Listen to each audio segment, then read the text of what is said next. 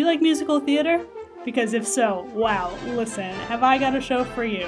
It's this one that you're listening to right now. Oh! It's called The Great American Musical, and it's hosted by me, Grace Ellis, a trained theater researcher and musical connoisseur, and it's about my hunt to determine what show is the Great American Musical. This is a podcast about theater of the people, by the people, and for the people, which basically means that we won't be talking much about Broadway here. Instead, I'm going to go to an amateur show here in Ohio, the heart of it all, and talking about how great those shows are. All the tickets for the shows will cost less than $20, and I will be taking a friend who knows nothing about theater with me to the shows. And stay with me. Here are some statistics to convince you that this is actually a great idea. Every year, about 10 new musicals open on Broadway, with about 30 musicals playing at any given time. Last year, more than 10.5 million tickets were purchased to those shows. Clearly, this is a beloved art form if people are willing to drop an average of $104 per ticket. It's an industry unto itself. That being said, seeing shows on Broadway is out of reach for pretty much everyone. Sure, you can catch it when it tours, but you'll only be paying marginally less to see it, and they don't come around very often.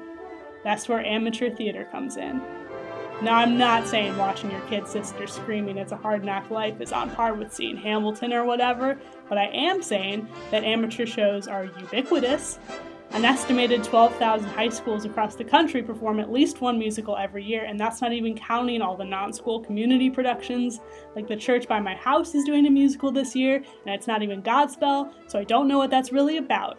So, what these shows are lacking in production value, I'm saying, they make up for in cheap, easy to find tickets. And, even more importantly, you get to hear the same story and the same songs. Which brings us back to our mission discovering the Great American Musical.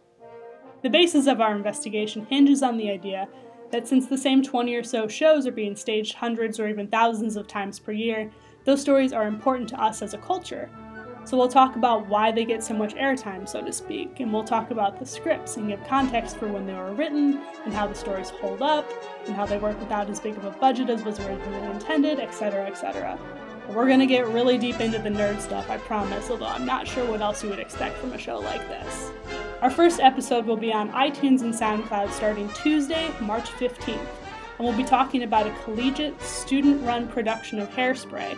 So if you haven't seen either Hairspray movie or listened to the cast recording, I recommend checking it out before then. Or, or, even better, track down a local production and watch it that way. On deck from March 29th, we'll be talking about The Mystery of Edwin Drood. That's The Mystery of Edwin Drood. You have to say it like that. It's part, you'll get it. You'll get it. I've got some really fun stuff planned for that one. So maybe, if you want, if you want, now's a great time to subscribe on iTunes so you don't miss this or any other episode. In the meantime, if you have any questions or comments, or you want to send me a clip of yourself in an amateur production of Hairspray, send me an email at greatamericanmusicalpodcast at gmail.com or tweet me at greatusamusical. That's it for now. Don't forget to check back in March 15th, and in the meantime, go see a show!